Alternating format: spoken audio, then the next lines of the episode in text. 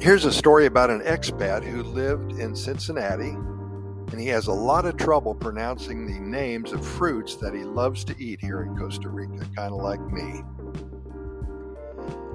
Well, like I said, an expat from Cincinnati who traveled to Costa Rica.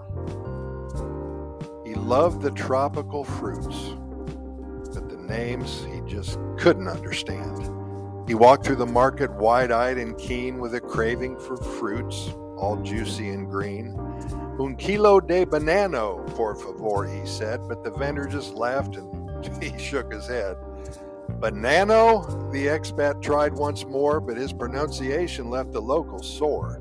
They chuckled and corrected with a grin. It's banana, my friend.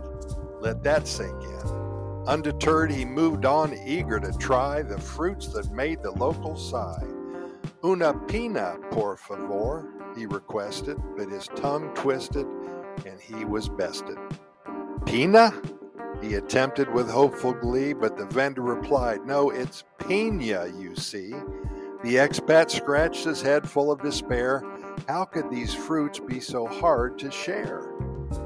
Next up was the mango, so sweet. He approached the vendor with trembling feet. Un mango, por favor, he tried to say, but his pronunciation went astray. Mango? He ventured, hoping for approval, but the vendor laughed, causing quite the upheaval. No, no, my friend, it's mango, don't you know? Let those vowels flow. Let the O really show.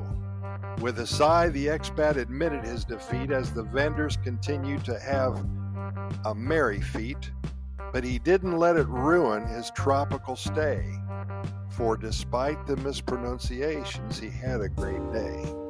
So if you find yourself in a foreign land, remember this tale, oh so grand. Embrace the language and have a lot of fun, even if your pronunciations come way undone. Hey, thanks for listening. We really appreciate it. And keep in mind that here at Costa Rica Pura Vida Lifestyle podcast series, we have recorded way over three thousand five hundred episodes, and we invite you to listen to all of them. Also, take a look at our website, Costa Rica Good News Report dot com. You'll find links to our YouTube video channel, to all of our podcast episodes, our short stories, hundreds of those, and also to our residency website. If you're thinking about a move to Costa Rica, we can help. But for now, we really appreciate your listening, and we'll see you tomorrow.